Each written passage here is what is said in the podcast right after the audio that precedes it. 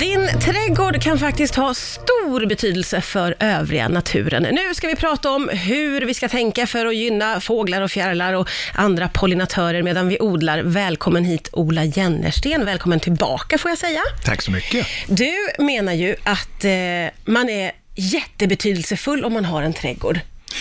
Ja, man kan vara det om man gör trädgården djurfin.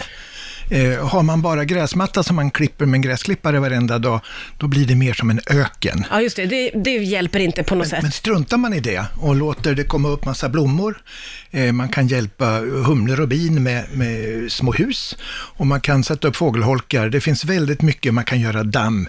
Det är väldigt mycket man kan göra i sin trädgård för att göra livet lättare för våra vilda vänner. Och vilka är de här vilda vännerna som vi pratar om? Du har ju nämnt några här nu. Ja, det är ju fåglar framförallt naturligtvis som finns där, men det är också väldigt mycket insekter. Ja. Och de insekterna som jag gillar mest av allt, det är ju humlor och bin och fjärilar. Ja. Och de har ju massa roliga saker för sig, för att i deras födosök så bär de med sig massa pollen, vilket gör att blommorna får barn och vi får äpplen och päron och vinbär och krusbär. Mm. Och det är ju riktigt gott och trevligt. Ja, men verkligen. Ja. Och hur ska vi tänka då när vi utformar våra trädgårdar? Det finns ju väldigt mycket, förstår jag på dig, att göra. Ja, alltså man kan göra väldigt mycket eller väldigt lite då. Om man tycker att man vill ha en vanvårdad trädgård, så är det oftast bättre. Mm. Det finns många ogräs, maskros, vitblister som är kanonbra föda åt humlor och bin. Så att får de vara kvar åtminstone tills de har blommat över, så blir de jätteglada. För att om du tänker dig ett stort landskap med mycket jordbruksområden, så är det rätt så sterilt. Gräsmattor i en trädgårdsområde utanför Stockholm här, så kan det vara nästan inga blommor alls. Och det är sådana saker som vi då kan ändra på. Ja, vi kan ordna så det blir mat, men vi kan också ordna så de har någonstans att bo. Och gör man det då tillsammans, då händer det saker där ute. Vad är det som händer där ute då om vi gör det här? Ja, de blir flera. Ja. Ja, exempelvis idag, man pratar väldigt mycket om bihotell. Och det har jag hållit på med väldigt länge. Okay. När jag började en gång i tiden så visste jag inte ens om att det fanns något som heter rödmurarbi. Och precis idag på morgonen så svärmade alltså 1000 stycken där ute i de små hotell då som har suttit där i många herrans år. Men som nu har genererat en väldigt stor grupp, en population med de här bina. Och om några dagar så kommer det ut massvis med, nu är det hannar först, det är lite spännande. Ja. Hannarna är ute först, ja. Med en liten vit mustasch, de är så himla söta. Och när de är ute och flyger så vill de bara göra en sak, och det är ju att träffa en tjej som kommer lite senare. Okay. Och när hon kommer då blir det ju slagsmål, precis som på diskoteket. Och sen parar de sig och då börjar jobbet för henne.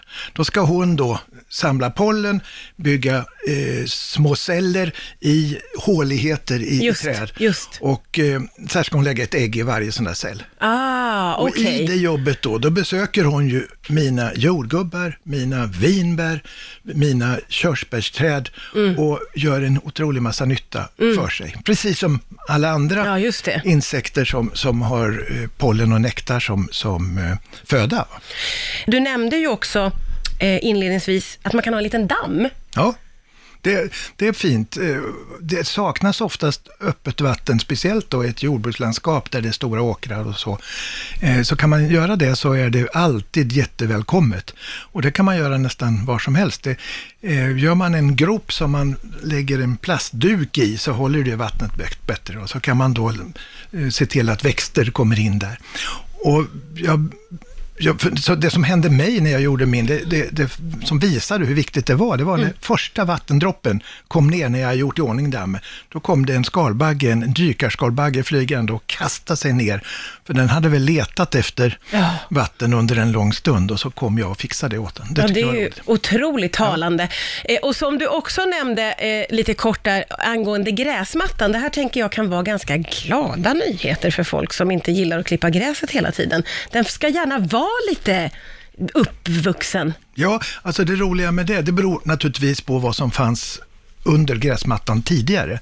Men är det rätt så ordinär natur som var där, som man har klippt och gjort en gräsmatta av, och när man släpper efter, då dyker alla de här blommande växterna om som finns där nere i en fröbank. Och då kan det dyka upp vad som helst. Mm. Har man då en nygjord gräsmatta med kanske byggmaterial under eller något sånt där, då blir det inte samma sak, utan då får man hjälpa till. Man kan kasta in lite klöverfrön i det där exempelvis. Ja. För klöver, både vit och rödklöver, är någonting som insekterna gillar. Och du nämnde någonting under låten här som jag tyckte var ett fantastiskt tips om hur du tar hand om din gräsmatta.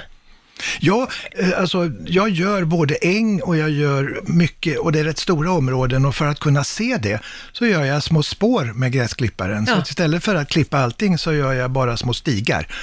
Och de går jag i sen. Varannan timme brukar jag vara ute och knalla i dem där, och det blir ju som en mental rening samtidigt som jag får se massa av mina kompisar som flyger omkring där. Det där tycker jag är en sån underbar idé. Det kommer jag att sno, att göra små stigar i gräsmattan och låta resten växa upp och ha blommor i sig. Det är ju fantastiskt. Vi ska prata vidare här alldeles strax, och vi ska också komma in lite grann på att de här sakerna kan man ju också göra lite i mindre skala om man bor i lägenhet och har balkong. Eller hur? Hur skulle man kunna inreda sin balkong om man vill bara hoppa på tåget att liksom locka till sig pollinatörer? Ja, alltså tänk dig ett urbant landskap. Det är ju rätt så lite blommor förutom i vissa trädgårdar så att säga. Men balkonger finns det överallt, och där kan man ju sätta ut. Det går ju krukade växter hur mycket som helst. Mm. Och väljer man sådana då som humlor och bin gillar, då kan vi se att det kommer besök. Och någonting som man har nytta av själv, det är ju olika kryddväxter. Man använder hela skalan av de kryddor som man kan odla och låter dem stå lite längre så de bara blomma. Mm. Då blir de urpopulära. Mm. Oregano, alltså kungsmynta, är det bästa som finns för både fjärilar och bier exempelvis. Ja, just det. Jag vet om att i Storbritannien så har man liksom från regeringshåll uppmuntrat något som de kallar för wildlife gardening. Vad tänker du om det? Ja, det är ju kanonskojigt, och de är ju egentligen väldigt före oss på många sätt. De har en fågelförening som är otroligt initiativrik, och intresset för trädgårdar i England, det är ju mycket av det vi tar åt oss när det gäller vanlig trädgårdskonst så att säga. Mm. Men också det här med wildlife gardening är spännande, och det är ju också spännande, eller någonting som tas upp i Sverige nu. Det är ju miljörörelsen pratar ju om det hela tiden. Och även vår regering har ju nu börjat skriva på en pollinationsstrategi för att kunna gynna pollinatörer, och att större projekt kan söka pengar redan i år för att kunna göra livet lättare för humlor och bin. Det är väldigt roligt. Upplever du att vi börjar få en större medvetenhet för de här frågorna? Absolut. Jag disputerade en gång i tiden för länge sedan på pollinationsbiologi, och just det ordet har jag nästan inte hört förrän nu. Nej. Och nu pratas det om hela tiden. Ja. Och just det här då att de flesta människor förut visste om att det fanns ett bi. Läste man böcker så visste man att det fanns en humla också. Ja. Idag så är det väldigt många i alla fall som vet att det finns faktiskt nästan 300 arter olika bin i Sverige. Mm. Och det är väl en chock för de som inte visste det. Ja, precis. En stor skillnad. Ja, det är faktiskt, för oss som gillar trädgård och trädgårdsarbete, så är ju det här väldigt roligt att tänka kring. Att man kan få göra roliga projekt och så kommer det att ge en positiv effekt. Ja. Det är ju underbart. Ja. Vi ska säga det också, att till hösten så kommer du ut med en bok som heter Naturlycka på ämnet. Så att man får hålla sig till hösten, så kommer den sen. Absolut, det är en bra julklapp. Perfekt. Ola Jännersten, tusen tack för att du kom hit igen. Tack så mycket.